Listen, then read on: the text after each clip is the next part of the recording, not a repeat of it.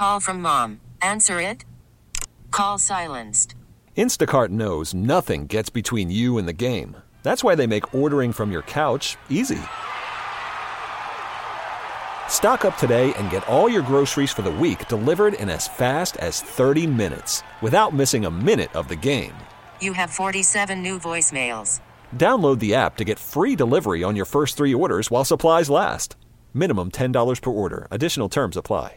My name is Lisa Farbstein, and I'm a spokesperson with the Transportation Security Administration. So, the first thing you need to do when you get to the checkpoint is actually the first thing you need to do when you know you're going to travel is to stop and think about the fact that you're traveling before you get to the checkpoint.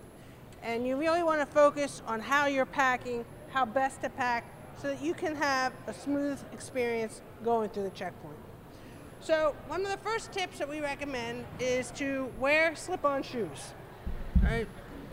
So, if you wear slip on shoes and you put them right on the conveyor belt, or you can put them in a bin, the reason we recommend that is because it's easier for you to remove them and put them back on. If you use lace up shoes, we figure it takes an extra 60 seconds, a minute, for you to get through the checkpoint because you've got to bend over and unlace them to take them off. And when you get to the other side, you have to sit down and, and put them back on and relace them. So it actually makes your trip go smoother if you do that. Let me back up a step. I should have said this first. When, when you come to the ticket document checker station, you want to have your boarding pass and your ID out and ready. That's not the time to be reaching for your wallet and thinking, oh my God, I got to get my ID out, or let me open my handbag and, and pull out my wallet and let me find my ID. You know, that's just going to cause eye rolling from the people behind you, and you certainly don't want to make enemies with the people behind you. So that's what we recommend you do, and then we recommend you put it back your ID back in your wallet or in your handbag so you don't lose it, you don't leave it behind. So again, then you use your slip-on, take your slip-on shoes, put them in the bin or put them right on the conveyor belt. Now one of the common mistakes that people make is they've got small knives on their keychains. Right? They don't do that intentionally, they're not trying to cause harm, but that is something that happens with a great deal of frequency. So we ask you to think about that before you travel. If you've got one of these, to take it off of your keychain, leave it in your glove compartment, or even at home, leave it on the kitchen table. Another thing that's common is right here. People have small pocket knives. Oftentimes they have clips.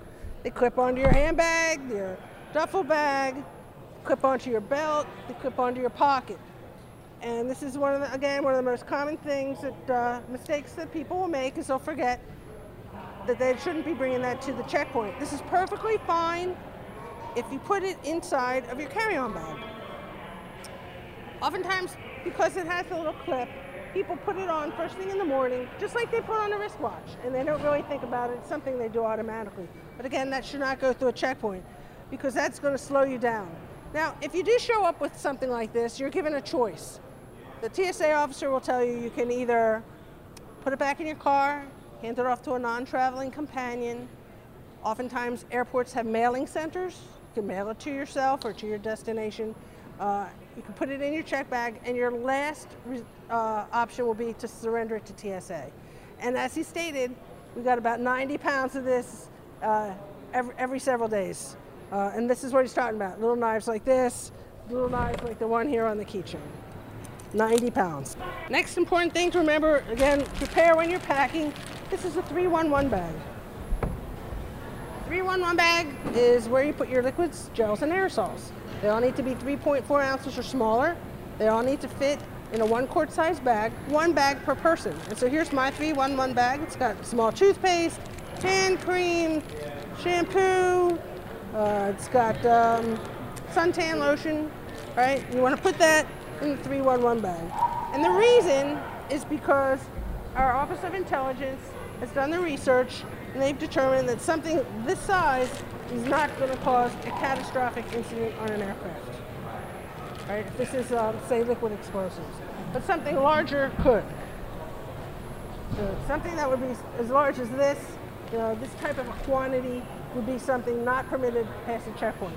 Now we know that people like to stay hydrated when they travel, and so, while you can't bring something this large because it's more than 3.4 ounces, and it's certainly not going to fit into your bag, you can bring an empty bottle of water. If you bring the empty bottle of water, you fill it up on the other side of the checkpoint, and you saved yourself a few dollars. So when I fly, can I bring my? So here are some of the common, one of the most common questions we get is about disposable razors. Can you bring a disposable razor? So you type in disposable razor, lets you know right away that you can put it in your carry-on or your check bag. But if you were to type in razor blade, it would tell you that that can only go into your check bag. Here are some of the other common things we get asked about. We get asked about um, breast milk or baby formula or baby bottles because typically they're going to be larger than the 3.4 ounces. And yes, you can bring that just as you can bring medications like cough syrup that will be larger than 3.4 ounces. You just have to let the TSA officer know in advance, put it in the bin at the start of the checkpoint process, and they'll make sure to screen those items. We also have a free downloadable app that has that same feature. It's called When I Fly, Can I Bring My, right? The app is called My TSA. So here we go. And you can get closer shots later if there's a bad glare. So when I fly, can I bring my? So let's type in an item. Uh, we get asked about grenades, interestingly enough. So grenades, and it tells you right away they're not permitted. You'd, you'd think people would know that. It's, it's important to know as well that replica weapons, such as firearms, replica firearms, and replica grenades, or inert grenades, they are not allowed on aircraft, and that's because they could cause a panic on a plane. You know, the flight attendant's not going to know that it's a replica. The person next to you is not going to know that it's an inert grenade. We can uh, work on some more of these uh, if you like in a bit. The other thing is um, we ask people to take their laptops out of the uh, carry-on case. And the reason is because we need to get a good look at it. We need to make sure that it goes in its own bin. Coincidentally, we're seeing more and more people fly with more than one laptop. They're flying with two and three laptops. Each laptop needs to go in its own bin. All right? Now, the common mistake people make is they forget to take their laptop top out of the carry-on case. And what happens? Bag check lane two. TSA officer's to ask whose whose bag that is. It's your bag. Oh, you left your laptop in it. So what happens? The laptop and you are, are asked to, to come over to a separate table. The TSA officer will swab the case. They'll open it up. They'll swab the laptop. And they're swabbing to check for any traces of explosives. Then they take that swab and they have to walk over to the machine. The machine is going to read it to see if it has any traces of explosives. Assuming it does not, then the, the TSA officer will take the laptop and the case back to the front of the line and go through the whole process again. It's got to go through the x-ray machine again. So that's, you know, going to take like three, four minutes. So you can control that if you remember to take that out. You know, the same thing, if you leave that bottle of water, which is super, super common, one of the most common mistakes people make is they leave their large liquids in their carry-ons. And again, the whole checkpoint process, having to swab your bag, having to rescreen it through the x-ray, you could save yourself a good four minutes. Right now, the average wait time at the Buffalo checkpoint is about 13 minutes. Sometimes of the day it'll be a little longer, sometimes of the day it's going to be a little shorter. So you want to make sure you have planned plenty of time into your entire airport process. It's going to take a little longer for you to park because more people are traveling. You might have to circle the lot to find a spot. Then you're going to have to wait for a shuttle bus, and it's going to bring you to the airport. Then you might have to check a bag. That's going to take a, a that's another line you have to stand in. You might have to get your boarding pass. Again, another line you have to stand in. So all these things take time, and all that is before you even get to the checkpoint itself. So do plan, think ahead, prepare before you fly, think about it.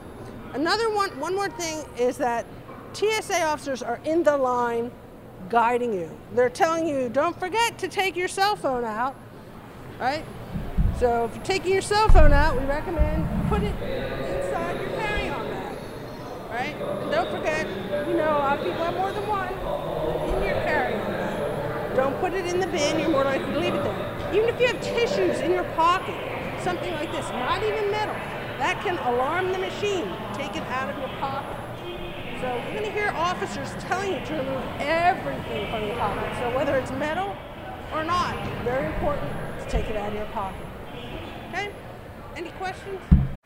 Baseball is in full swing. NBA playoffs are heating up, and your NFL team is gearing up for training camp. Listen to the latest on the teams you love here on the Audacy app. The biggest sports radio stations in the country, providing unrivaled local coverage of their teams, all in one place. Exclusive interviews with players, coaches, and team executives, streaming live and always available on demand. Stay in the know with your favorite teams right here on the Audacy app.